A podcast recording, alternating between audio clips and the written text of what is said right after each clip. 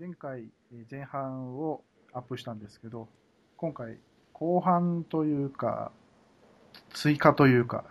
ちょっと、はまあ、一個一個の項目に関して、もうちょっと詳しい内容を話してもらってるんですけど、い。そうですね。その模様をちょっと、えーと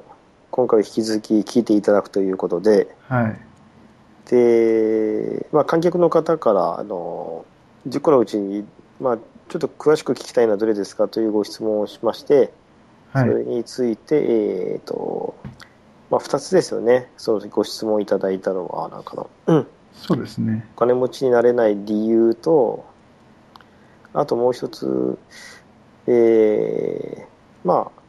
これはちょっといいんじゃないかということで、人間関係のマトリックスということについてお話を、えー、と今回、えー、としてまして、それを収録してますと。はい。いうことで、はい。ちなみにあの今回あの、えー会場にいらっしゃいました、えー、と一緒に会場で聞いていただいたと思うんですけど、どうでしたかね？いや、今後にちょっと興味が湧くというか、ああ、まあ、あの、とりあえずちょっと聞いてもらって、うん。えーもし興味持ってもらえたら、また、あの、メールなり、えーお問い合わせなりいただければと。いうことで、はい。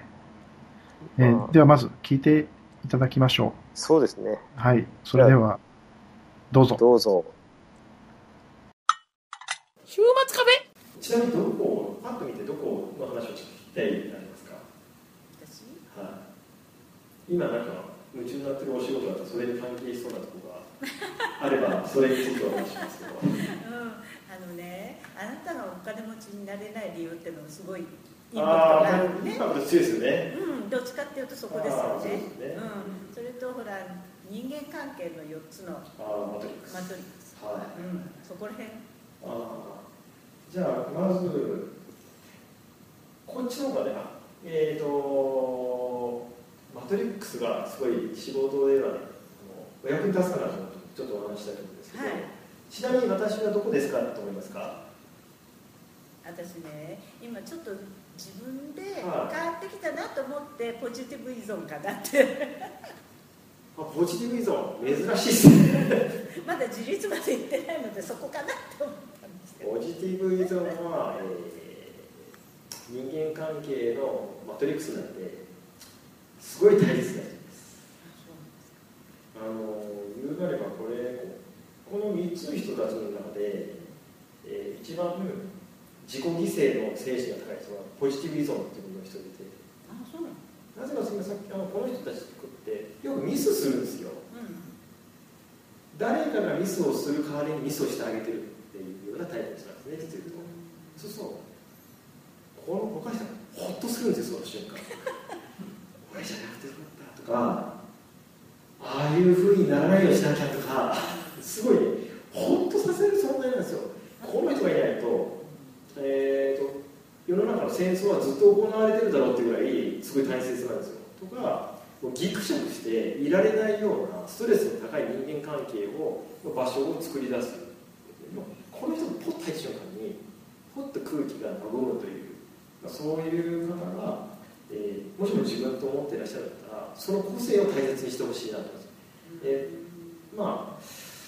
最初パッと話すとこれいいよなっていうふうに思うんですよ。ポジティブ自立って、まあ、ビジネスとか、まあ、会社で行くと社長タイプってこの方すごいですよ。みんな引っ張っていくと頑張るあの俺はいつも24時間元気で、えーとめげることがないというような印象をすごい持つ方なんですけどこれがいいのかというと他の人から聞くとすごいストレスなんですよ。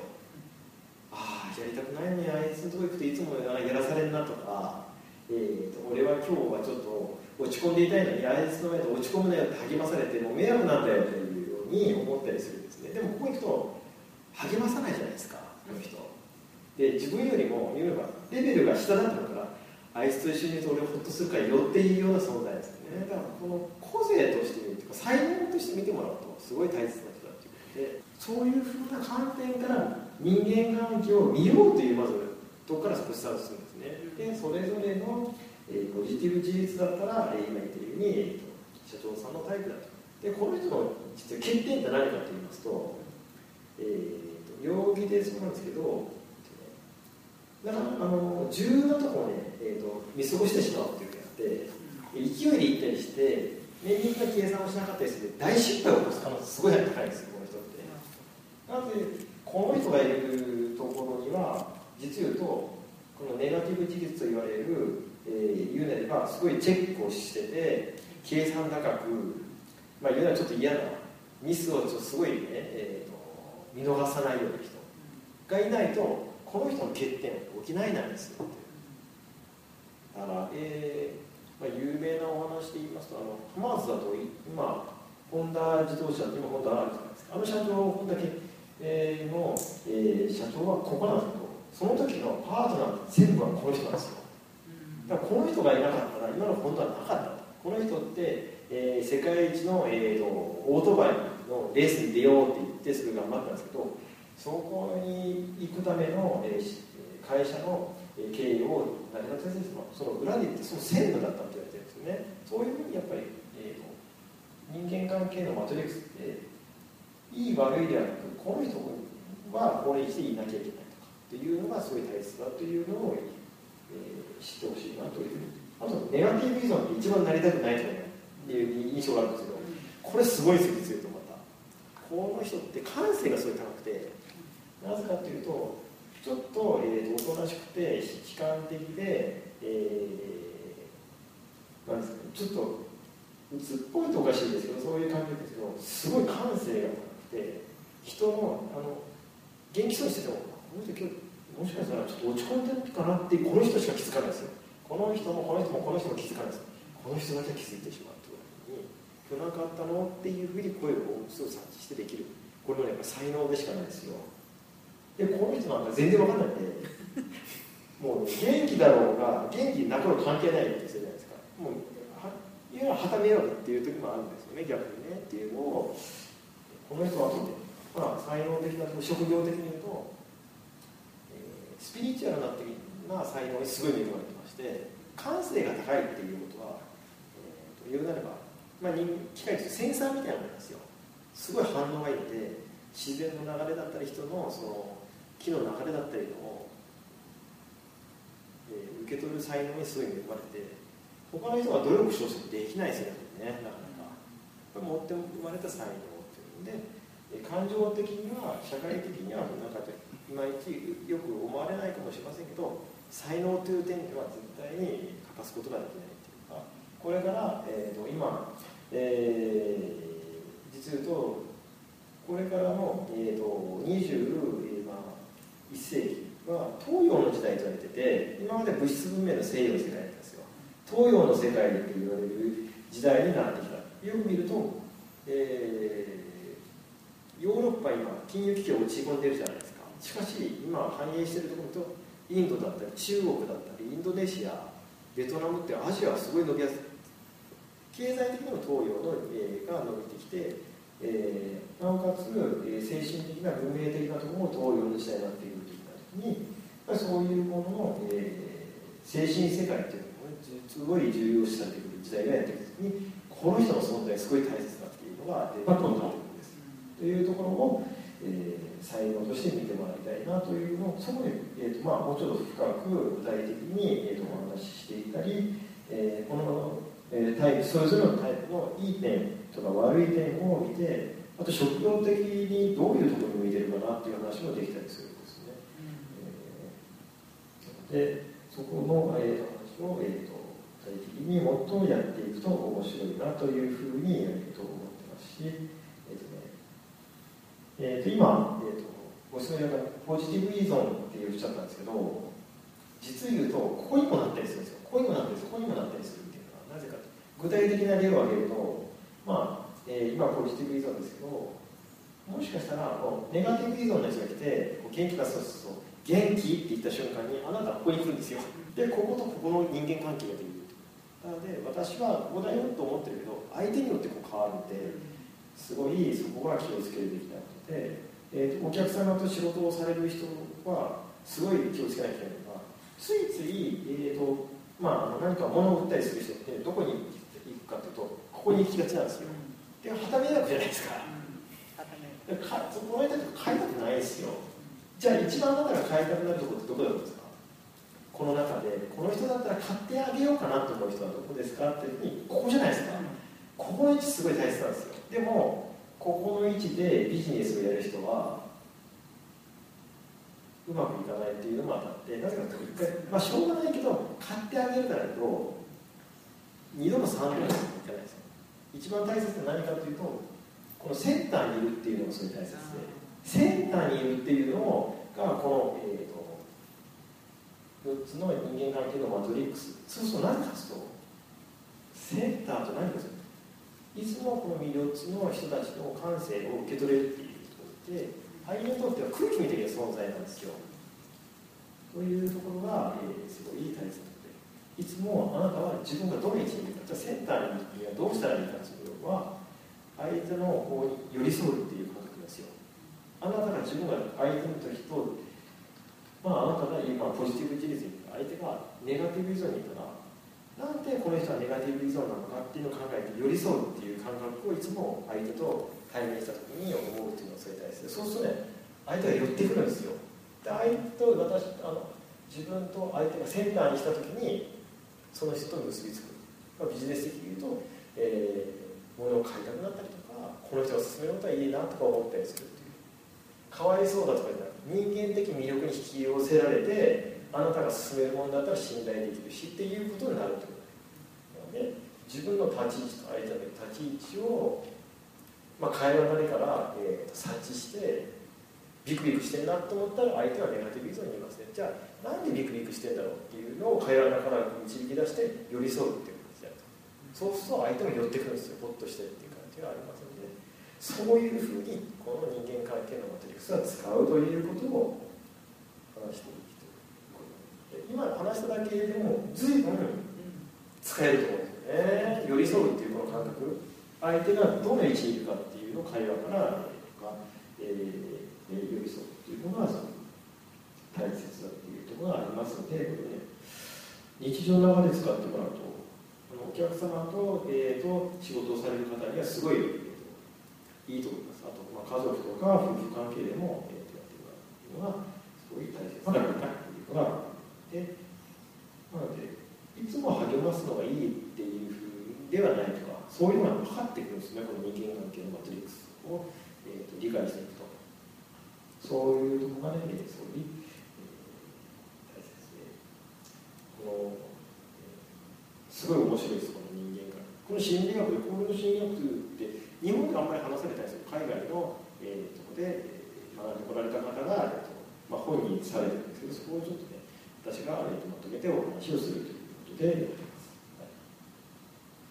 そういうことで。あとまあもう一つあの回はお金持ちになれないっていうところが、えー、ストレート私も結構好きなんですけどお金持ちになれない、まあ、自分がお金持ちでなかったらなれない理由ってなんとなくわかると思うんですけど、えー、でもその思ってることと実際が違ったりするんでお金持ちになれないですよねっていうのをお話し、え、していこうかなと思ってるんですけど、えーと、じゃああなたがお金持ちになれない理由何ですかって親が貧乏だったからっていう人ですよこれブーです、ね。えーと、じゃあ実証なれんじゃない。あ親が貧乏であなたが貧乏じゃあ次の子供も貧乏ずっとあなたの家系は貧乏ですねっていうでも世の中を見ると貧乏だからお金持ちになった人がいるじゃないですかっていうところがあったりするのでね。それは理由にならないというところがありますけど。でそういうなれない理由っていうのを、えーと、一つ一つ、えーと、話していきたいと思います今言ったみたいに、えーと、なれない理由、えー、と親が貧乏だからではないんです、えー、と何かというとまずお金のことに対して真剣に考えてないお金のことを思い出すのは、えー、と給料日だったり、えー、と財布の中のお金お金の金額少なくなってえーと、ドキリとしてじゃあどうやってやったらいいかなってその時に考え出すとかそういうところに問題があったりするんですよあともう、えー、次に、えーと、あるとすると,、えーと、お金に、まあ、ここでもちょっと関係してくるんですけど、えー、お金のことが結構怖がってたりして冷静に見てないっていうところがあったりですね。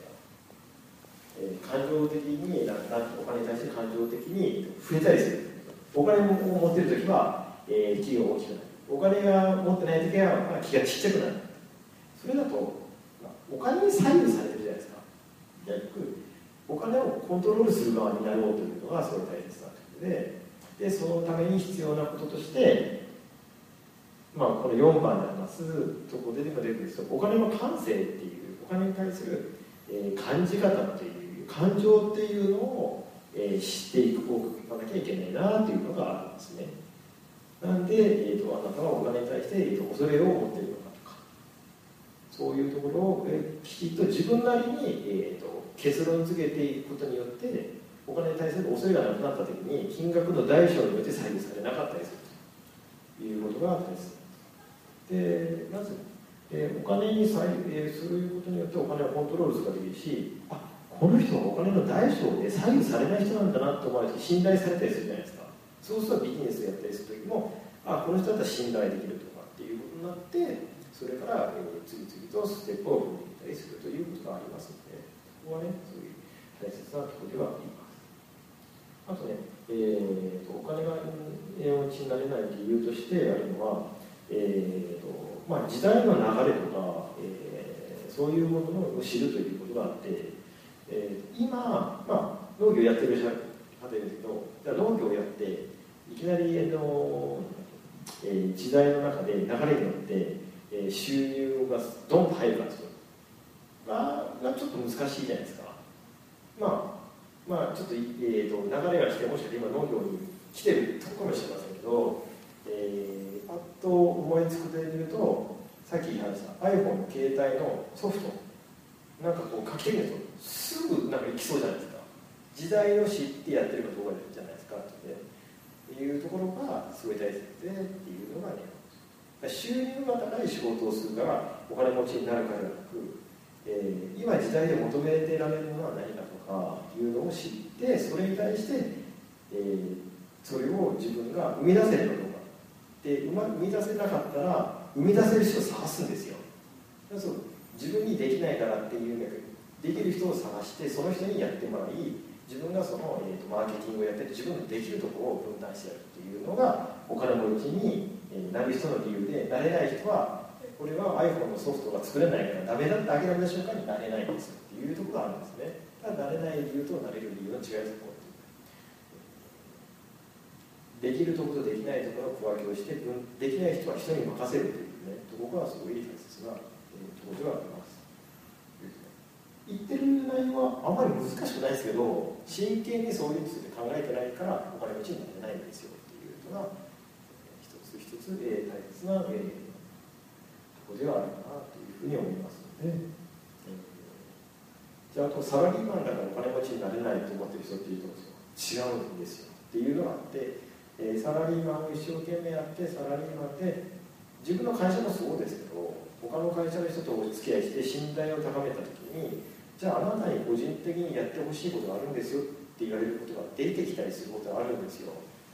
そういう時にああじゃあやってみようって言ってそれで自分で独立してうまくいってきてたりする。で今やってる仕事に対して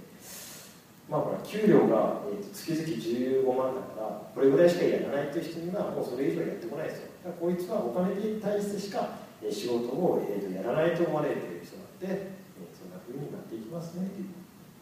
今目の前にあることを一生懸命やった時にそれを見てる人があなたの応援をしてくれる。を知っている人はそれを知らない人はお金持ちになれないというところに気づくということがありますのでそこをねそれ大切にしてもらったらいいかなと思います。のでちょっと、えー、ちょっと時間があるんですけど、溝川さんの感性がちょっと結構面白くて、これ、幅広い内容をお話しするんですけど、さっきのこの従業員、自営業、オーナー、投資家ったんですけど、ここの、えー、壁っていうのがあって、よく言われるんですけど、これね、壁があってこのこの方向には、えーと、行きやすいんですがここにはなかなか行けないと言われる理由があって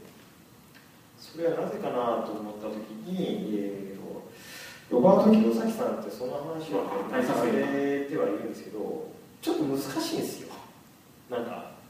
ああそうなんだって感じですけど、えー簡単に言うとこっちとこっちの人の違いってこっちって従業員でしょ？お金もらってる側じゃないですか。時間を、えー提供してお金をもらってます。こうやっち自営業ってまあ、えーお客さんにサービスを提供してお金もらってるじゃないですか。オーナーって実を言うと従業員にお金を与えてる人なんですよ。でなおかつ仕事を作ってる人。作り出す人となおかつ与える側なんですよねこれ実言うとあの投資家もさっき言ったんですけど形も何もないいわゆる前さっき言った、えービル・ゲイツみたいにハったりにお金を出すっていうさ与える側じゃないですか。与える人ともらう人っていう全然違う世界です。それのまず考え方が違うよっていうのが、えー大切な一番の、えー問題お金をもらうことは従業員も、えー自営業の人も、えーサービスを提供してお金はもらうものだと思ってるんですよ。でもこちらの人は、えー従業員にお金を、えーと与えるにはどうしたらいいかって考えてる人なんですよ。投資家も何か発明したり事業を起こす人にはどうやってあげたらいいかって考えてる人なんですよ。なので、えー考え方が違うこれお金をもらう人だから、えーどれぐらいやったらどのぐらいもらえるかなっていうちっちゃいある範囲しかそのあなたの思ってる範囲しかお金が入ってこないですけどこっちって無限大なんですよ実言うと。というところがあって、えーこの壁を越えるにはそのさっき言ったどうやったら与えられるかっていう発想からやっていくっていうところが、えー一番のポイントだっていうふうに言われてましてそこを、えー、とビジネスにどう、えー、と形として、成り立たせるか。成り立たせた時あなたはオーナーになるしあなたは投資家になる。に思ってもらっても全然間違いないです。でそこは、えーで一つまず、えー、まずそこで大切な大好きなことかっていうところが大切なんですよね。投資家もねあの投資家で成功する大事条件っていうのがあってなぜかというと、えーそのまあ株だったりなんか投資で成功したいんですけどどうしたらいいですか？あの上がる株は何ですかって聞く人がいるんですけどそれがねまあ投資にあの100%成功とか当たりないんですよ。でも確かなものあなたが一番詳しいものとかあなたが大好きなものに分かるでしょ。う食べ物が好きな人って、えーここお前お客さん入りそうだわって分かるじゃないですか。じゃあそこに投資すればいいんですよ。であとゲームとかでもゲーム会社がこれ面白いわとってそのゲーム会社に投資するとかすれば確率はめちゃくちゃ高いんですよ。片や、えー、とあなたが、えーどこかの、えー、とアメリカの、えー金融会社ここに投資しようと思った。らいいか悪いか分かんないじゃないですか。そういうことではなく自分の得意なところに、えー目をやってやっていくとすごい確率が高いっていうことがあるんですけどそこに気づかずに投資している人がすごい多くてこの経済投資で大失敗するんですよっていうのがあるんですね。その話を、まあ、投資の本質だったり経済投資でお話してるんですけどこういう話は、えーと、野村証券とか、えーとそういう証券会社にいても絶対話してくれない。だって儲からないからわかりますその話をして儲からないですよね、大好きなところって言っても僕の大好きなところこの株式をって言ってもその人にとっては儲からないですよねっていうのがあるのでそういう話をしますでも確率はどんなものよりも高いですその思想考え方やると失敗する確率というよりは、えーあなたが失敗してもねそこを応援したいからなおさら投資したんですよこんなゲームが世の中でうまくいかないのはずなのだってだったらもう少し、えーとえー投資してお金があったらもっといいものでやるだろうとか言ってやっていくっていう形があるんですねっていうなのでその投資それをね実際にやってる人はあの世界で一番、えーと投資成功してるというウォーレン・バフェットさんって言ってるんですけど最近、えーとね、去年鉄道の株を買ったんですよ今更株鉄道ですかって言われたんですっていやここにこのねアメリカのここに線路ができたらいいなってずっと思ってたからその応援のためにやってんだって言った。んですよ応援じゃないですか。まあ、全然やり方じゃないですでその人はそれで世界で成功してるでしょ。だけど世の中の人はいやあの人はお金あるからそうやって好きなことにお金を使えるんだからっていう全然に考え方が違うんですよ。だけど成功してるのはその人なんですよ。好きなことにお金を使う好きなことにお金を使うでしょ。好きな事業だからこれをやりたいからお金を使うじゃないですか。全然違うんでで自営業でも自分が好きな自営業にお金を使う。好きな内容の自営業だったら絶対大丈夫です。そのうちここに来ると思うんですよ。それを人に任せるっていうことができた瞬間にこうなってくるんですよね。こことここの違いっていうのは人に任せられるか自分でやるかの違いだけなんですよ。そこが好きかどうかっていう時にここに行く可能性がガンと上がってくるんですよね。嫌いなことえー、となんか、えー、家業だから嫌々やってますって言うんだったらそれはこの影一生選べないですけど好きなことでなおかつ好きな人たちがやってきてその人に任せられることになった時にあなたオーナーに行くっていうふうになるのでそういう考えでやっていくと思ったよりオーナーは近いっていうふうに、えー、言われてますので従業員も好きなことをやって自分でやりたくなったら自由にしこの流れで行ってもいいし、まあ、ここからここっていうのもいけないこともないですけど経験というかもねあるのでこのこのステップでやっていくっていうことなので一番の落とし穴が大体ここですごい大好きじゃないですか。エネルギーを使い果たしてしまって ここにたどり着けないです。もう24時間だからもうお客さんこの仕事好きでお客さんのためなら24時間エネルギーを注ぎ続けるとあのヘトヘトになってここに来れないんですよ。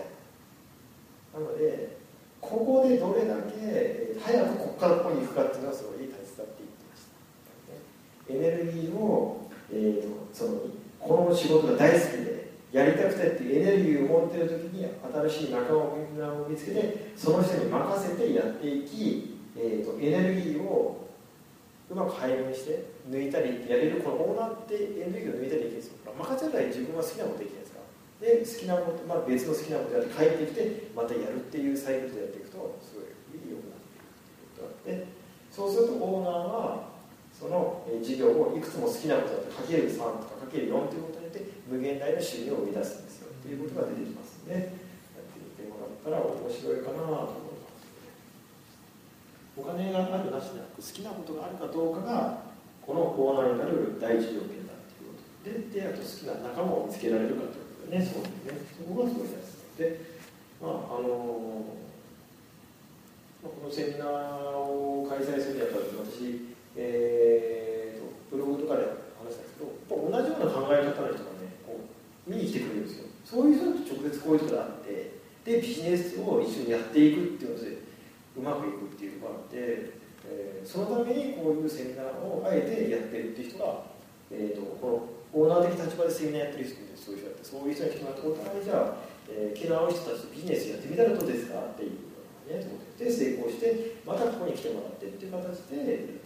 のが、まあ、私も理想としてるのはそこいずれはそういうふうに何かそこで来て来た人たちがお互いにあこの人とだったらやりたいとか見つかってもらってやってもらうとねすごいいいかな一般教職の原則さんでやってるとそういうところがまずねここすごい豊かさの関するすごい面白いですよ。こういう話が出てきたりするのでそこがねロバート清さん清里さんの、えー、本では書かれてないんですよそこまで深く。これすごいねなりたいねではいやなってくださいさよならっていうで本が終わってですよ、はあ、で今みたいにここからこういうどうやったらいけるんですかとかいうので具体的に喋ってないですよ、なぜかというと次に本出すからそれは次ねっていう感じなんですけど。やっぱりうまいですよビジネスがうまいんでそこはね、えー、楽しいなと思いますけどここをねきちっとった瞬間に近いですよ誰でもいけるなっていうのがあるので、えー、やってみたらもらったらいいなと思います。ね、あさっきのこの幸せなお金持ちへの8つのステップって話なんですけど、えーと、収入が年収3000万で、えー、資産1億円って言ったじゃないですか、えー、どうやったら年収3000万に自分だったら乗れるかって具体的にやってみてもらったらいいと思うんですよね。その今のサラリーマンの収入でじゃあどうかというとまずブーじゃないですか、でもその分は10分の1をサラリーマンの収入であとの、えー、10分の9を、えーと、9個のやつでやろうと思った時にそんなに難しくなくなってくるようになってるんですよね実はね。そういう考え方が実はこの幸せなお金とやつをしていくの中の考え方にも、えー、出てくるんですけど、えー、じゃあそのサラリーマンやってるからでも時間がないじゃないですか。じゃあ時間を使わずにできる方法は何ですかとかさ考えていったりとかしている時に、えー、で全てに対して、えー、出るとそれは好きなことなのかどうなのかがすごい大切なんですよ。っていうのを何度も何度もこの中で、えー、話していくんですけどなぜかきなことに勝る、えー、エネルギーがないんですよ。嫌なことって、えーと、エネルギーを削っていく魔物用のようなものでだから会社に行って帰ってくると疲れるじゃないですか。でもまあ言うならゲームが好きで帰ってゲームやって疲れたなと思うけどずっとやりたいなと思うじゃないですか。その疲れが違うっていう、あの命を削るような疲れと疲れるけど爽快感で疲れてもやりたいっていうものとは全然違うものなのでそれはね食べたり睡眠をとるととるけど、えー、命を削るようなものは、えー、睡眠をとっても、えー、食食べ物をとっても心に残るのでずっとずっと深く残るんですよ、うん、でそういうものはがやっていくうちに、えー、エネルギーがなくなってきてっていうことでたださっきの自営業をずっとやっちゃダメだっていうことですよね。そういう心に深く残る、えーと、エネルギーを奪い去り取っていくのがどんどんどんどん溜まっていくのでそういうものをね早く、えー、取り取り除ける場所に早く移るというのが大切なことだなというふうに思ってます。はいでこのね、やっぱり中でこういう話をしていくうちに、まあ、20代だとね、全然 OK なんですよ。まあ、40代と50代も OK ですけども、エネルギー源っていうのがすごい大切で、えーと、エネルギーをどうやって、えーと、消費しないようにするかっていうのが大切で、えー、あのエネルギーをどうしようしないかと動かないとかそういう話ではなくその自分ををマイナスにするものってあるじゃないですか、えー、さっきのお金のストレスだったりそういうもの。そういうなんかやる気があるんだけどなんか、えー、マイナスになるようなものを、えー、うまく、えー、コントロールできるようなになるっていうのがすごい大切でそういう話がこの年賀で、えー、出てくる金星もしくはお金のストレスについて知ることによってああこれはストレス源だったんだ。じゃあどうだったりどうやったらいいんですかっていうことがなったりするっていうのはありますのでまああのえーと、私の経験から言うと親戚からお金を貸してくださいと言われたってそれもあの、えーと、ちょっとすぐ貸せるような金額じゃなかったりする時に、親戚だと断りづらいじゃないですかと思ったりするじゃないですか。でもねその時に、えーと、人間関係の親,、えー、と親戚だからっていう関係ではなく、えー、相手に立ってそれはいいかどうかって考えてお金を貸したりするこれをお金をもしも貸した時に食費とか生活費に消えるんだったら、えー、貸さない方がいいです。なぜかというとあなたが貸したお金がいずれその人が借金とするでしょ、えーと、そのまま、えーと、お金を貸したその言うなれば、えー、銀行だったり消費者金融に使わないのでそういう人にならないんですよ。だからもしも、えー、そういうことがあった時にまあ極端な人、えー、自己破産しましたと。で全部清算しましたその後にお金をその人に貸してるとその人に全部いくんです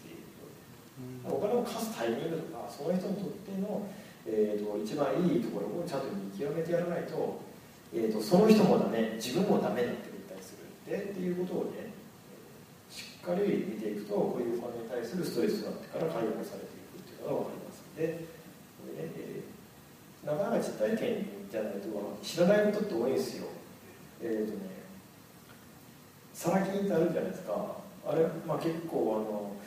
お金を借りると返さなきゃいけないなとか思ったりすることなんですけど、えーと、返さなくていい一番一つだけ多くあってその人が亡くなると返さなくていいんですよサラ金って。そこまで追いかけないのでちゃんと保険もかかって死亡すると、えー、消費者金融にその人の保険お金が返る。だけど国の税金で死んでもね、えー、三審等以内に、ね、払わなきゃいけないって言われて、えー、国は、ね、これに今のなんか一番圧力ない消費者金融っていう会社なんですよねやっぱりね。まあそういうふうなことだったりして、えー、世の中ってねなんか国を守ってくれると思うんですけど守ってくれないんですよ。あなたの資産をどうやって奪おうかっていうふうな感じなのでそこはね見極めてやっていく必要がありますのででそういうことがストレスになったりする信じてたのに国が守ってくれると思ったのにぜひ払うのかなそれもね半年間払ってたと全前まで遡って全部払ってたんですよだからいっぺんに、えー、この人1年間払ってませんでしたって言ってまあ言うなら30万40万じゃないですか払わなきゃいけないんですよ払わないと差し押さえになってあなたの家とか財産を差し押さえになるんですよねっていうのがあるのですごいそこは気をつけて取りに行った方がいいというふうに思いますでそんなところが実際のえーお金に対する、えー現場ではねまあそんな目に遭ったことがない人が多いんで見たことないですけどそういうことに、えー、と目に遭っている人は世の中にはたくさんいらっしゃいます。でそういうことに対して、えー知っててどうやったらいいかっていうねえー防御とかをしていってもらったらいいかなというふうに思ってます。ねまあこんなふうな感じで、えーといろいろと話していきたいと思あ最後です。ちょっとね3.11が一番最後なんで時期的にどうかなと思ったんですけどもしかしたらみんなが忘れたものにもう一度話せばいいかなと思って最後持ってきたんですね。でこれなん3.1しかあなたの未来って何かというと、えっとね、3.1まあさっき言いましたけど、えー、と日付だけで、えー、と思い出す歴史の出来事って言ったら、えー太平洋戦争まあ、8月15日だったりするじゃないですか。8月15日になんかそこから何かを始めて自分の人生を変えていった人ってすごい多いですよ。で3.11あるじゃないですか。この時に日本がこうなったじゃあこの時にねなんか自分が何かやろうと思って立ち上がってる人ってすごいと豆腐なとも多いと思うんですよ。あれから何かやり始めたとか自分が人生が変わったって人がすごい多いと思うんですよね。でそういうふうな、えーターニングポイントになるという場所が3.11なんですよ。でその、えーと影響を一番受けにくいのが東北からどんどん離れていくに従って関係ない人たちは人生は何も変わってないんですけど3.11っていうものの、えー時を何か捉えてやり始めた。何でもいいんですよ。なんか農業をやったでもいいしなんか、ね、通信講座を始めてそれはねすごい人生を変える何か何かそう。俺そういうのあの時これを始めたなってねスタートを思い出せるっていうのを推察するんですよ。ですからそのスタートを思い出すと何かというとその時すごいやる気じゃないですか。やる気だったら自分変えれるってすごいこれほどの、えー、と財産がなってそうそう。あの時今えっ、となんかめげそうだけどあの時ああいう気持ちだったなって自分に戻ってもう一回立ちか立ち返ってスタートできるっていうことを持ってることがすごい大切でそれが3月11日ああいうニュース見てああそういえばあの時俺こう思ったなっていう自分にさ。映像だったりすごすごいあのか返ってくるに大切なものが一緒にやってくるのですごいいいなまあそれ誕生日でもいいですよね自分の誕生日何か始めるいい誕生日にそういえば、えー家族にあのすごいねなんかお祝いしてもらったなって思い出すじゃないですかすごい大切なんですよだってでも去年の誕生日自分が何をしたかって映像で思い出せる人ってなかなか少ないですよあと結婚式を挙げない人に離婚の人がすごい多いっていうのは統計でって何ですかその時の思い出がないですよ。だから最初に戻れないですよ感動に。あの行って届け出出して結婚しましたって言ってっていう人も結婚式を挙げて、えー、とお祝いもしました。みんなにお祝いしてもらいました。披露宴もやってすごい盛大でしたって言って言ってそれも写真が残ってたりするのにすごいですよね。それでしょああ今はちょっとなんかうまくいってないけどあの時は良かったなって立ち返るじゃないですか。で2人でそれに聞いてまたそこに立ち返って今はうまくいってない理由は何だろうとか考え出したりするんですよね。そういう大切なことが記録に残したし記憶に残すようなものをどれだけその自分の記念日に持っておくかなんでまあ結婚してない方はぜひ結婚した時結婚式を必ずあげるようにとできたらなんかね今写真がありますけど動画っていうかそういうものを残しておくとすごいですみんながどんなことを自分のために思ってくれたとかそういうことを思い出すのですごい、ね、いいことになると思いますのでこれがねなんか今、えー、と身近な結婚っていう話これね自分の中で事業だったり何かやり始めたものに対しても活かせるんでそれを考えてやるとそのスタートをの時にどう立ち返れるかっていう仕組みを作っておくというのもすごい大切です。そうするとめげた時とかうまくいかない時そこに立ち返れるものがあるから戻るんですよ。100%戻らないですけど50%とか7080戻って。結構ねそういうふうにえー戻るものがあるとうまくいったりするんで世の中のうまくいってる人ってやっぱりめげたりするんですよ。だけどなんでそこに前の気持ちに立ち返る仕組みを作ってるんですよ。全ての人は。そういう仕組みを始めるときに考えて作るとねすごいいいかなと思ってやってみたらいいと思いますなんとかあのいいいいんで、えー、やり始めた時にはその感動が立ち返るものを自分の中で仕組みを作るというのがその大切だということでであの3.1間これがあるために見られているようなことを、えー、と出しました。時期が過ぎますねそういうことをやってもらうといいかなという。ふうに思いますで、えー、もうちょっとあの具体的な深い内容にも、えー、と入っていきたいと思うんですけど今のねまあちょっと,、えーと、触りと程度ではありますがその10番の話はそういうことがあって忘れた頃にもう一回話すのがいいのかなと思ったので10番目にあえて後ろに持ってきましたこれ、うん、そういうことがありますのでっていったのかなと思います。で時間のもう、えー、すぐ終わりなのでこの辺りで、えー、と終わりたいと思います何か質問があったら、えーと、お聞きしたいと思いますけど。でも今のだけでもねすごいね濃い内容だったと思うんですよ。はい、うん、そうですね、うん、ありがたかったです。ありがとうございます。せっかく来てもらったのに最初の話だとあれだけだったで。すね、ちょっと寂しかったです。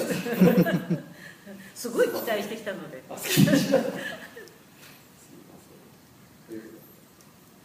何か、えーと、ご質問、えー、していただけるものがあれば、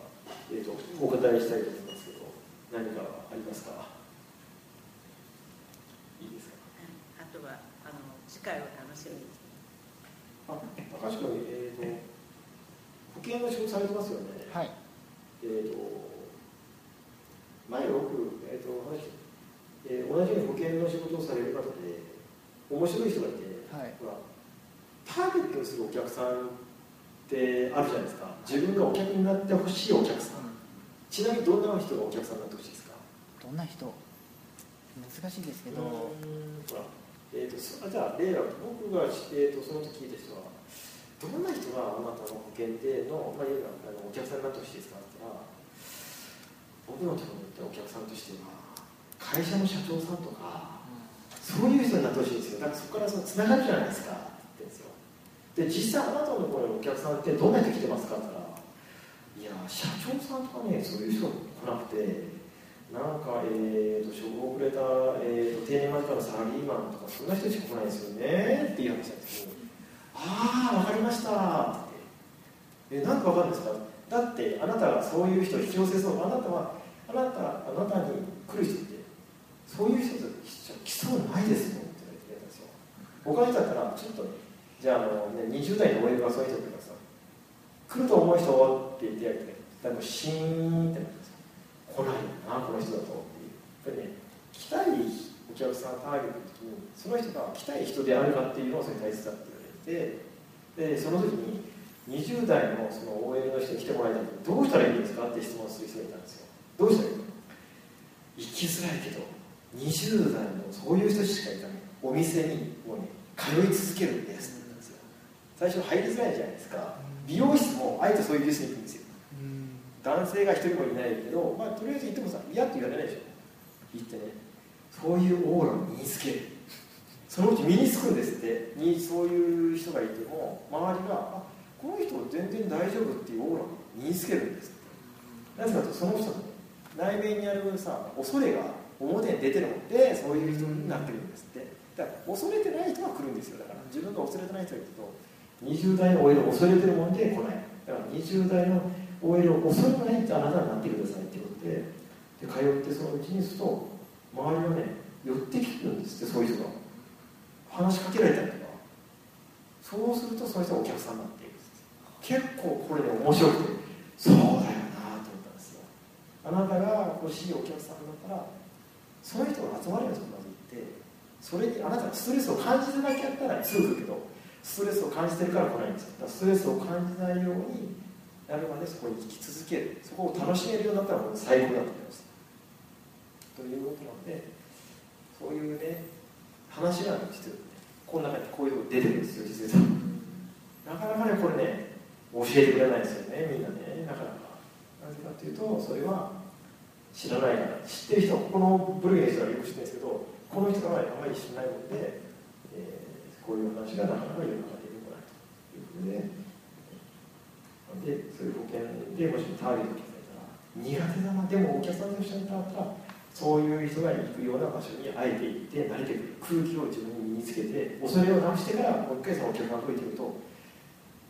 あれ？って裏が向くんですよ。ぜひこれはね、やってみてもらったらいいかなと思います。で、せっかく来てもらったんで、サービスでお話ししました。ありがとうございますじゃあ、え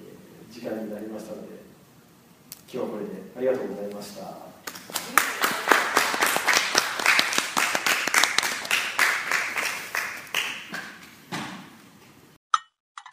週末カフェはい、ありがとうございました。去年1年間にわたって僕この話細かくいろいろ聞いているのを今思い出して、あの振り返ってみると、割と実践してない最近俺っていうの結構あったんですよ。で、あのこれ P でね、俺ね、年収1000万見えたんですよ、今最近。もういけるかもっていうのが見えたんでなんでっていうと俺聞いなんとなくざーっと聞いていてあな。んか結構なんかなんだろう。基本僕メモらないんですけど大事だなって思うことはもちろんメモ忘れたくないことはメモりますけど忘れたくないことって基本的にインプットされるんでそれがこう出てくるじゃん。なので僕人に仕事振るの大好きなんですよ 振られまくってるでしょ。そう。でそれでなんかみんながそれで良くなったらいいよねってことで、えっと、去年の中では僕の中で収入が2つしかなかったのが今形になりつつあるのがもう2つあるんです。結構大きい4つみたいな感じ。で、まあ、プラスアルファいろんな話が来るようになったんで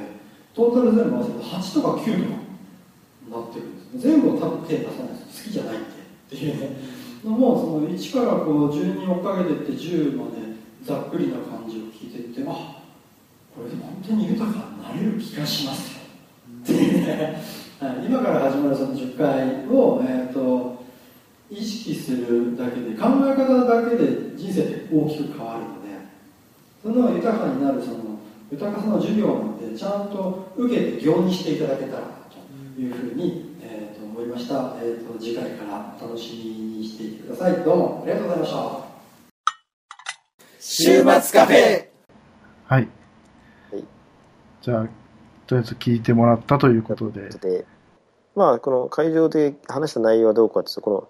の、なんだっけ、このお金お金持ちになれない理由って言われたときに、え。やっぱ自分なりになんか、理由が思い浮かべたりみんなすると思うんですよね。うです。うん。でもその考えてる理由と、ええまあ、今回あのお話しする理由っていうのはちょっと実はなんか結構違ってたりして、うん。うん、なんかあの思いもよらないことだったりするっていうことが今回のうん。まあ不思議というか、まあうん。みんなに聞いてもらいたいところであるんですよねなんかこう、うんえそんなことが関係するの？というようなことでほらうんお。金持ちになれない理由でっていうと収入が、えー、と少ない収入少ない理由はその働いてるところが、まあ、その大したところじゃなくてそのもともと収入をたくさんもらえるところじゃないとかってそういうふうにでもともと大学も出てないしとかっていううん。うん。いうような流れにつながっていくと思われるんですよねよく話してると。はい。というところに来るので、えー、とそうではないということで。はい。通常なんか普通の人と話を普通っていう話をするとで結局親が、えー、と貧乏だったとかっていう話に行くんですけどっていううん。ね、はい。うんじゃあ実際は何ですかっていう話が、えー、と本編で話してるというような内容になりますのではい。興味がある方興味がない方はいらっしゃらないと思うんで、うん。ね、ちょっと聞いてもらうとなんか新しいこう見方ができるんじゃないかなと思います。そうですね。ねはい。まあ、聞いたからお金持ちになれるかっていうことなくお金持ちになれない理由が分かるということなんではい。えーそうですねまあ実際このポッドキャスト聞いてもらって、はい。会場でも今後やっていくので、そこで質問してもらうともっといいんですよね、実にと。はい。そうすると自分なりに納得がいくとか、うん。ね、そういうふうになってくるので、はい。ぜひあの生の、はい。えーライブでちょっとね、やってもらうと一番いいと思いますんで、そうですね。ね。まあ、それについては、うん、あの、実際会場で、そう聞いていただきたいと思いますので、そうですね。はい。あの、えーぜひ、メールで問い合わせていただければ、あの、は決まってる範囲で、あの、回答したいと思いますので、い、はい、そうですね。はい。じゃあメールアドレスの方がですね、はいえー smcpc6 アットマーク gmail.com となっておりますので、ね、こちらにあのメールいただければはい、と思います。ははい。じゃあよろしくお願いしお願いします。ます。はいそれではここんなところで、で今週は、はい。はい、ただ来週のポッドキャストのテーマはまだ決まっておりませんが、そうですね。またちょっと今回、次回はちょっと違う、なんかちょっとあの、はい。えー全く違うようなとこでなんかやっていきたいですね、またね。そうですね。いろいろと。はい。そういうわけで、はいまた、はい。あの、今回、ありがとうございました。来ました。ははい。じゃあ、さようなら。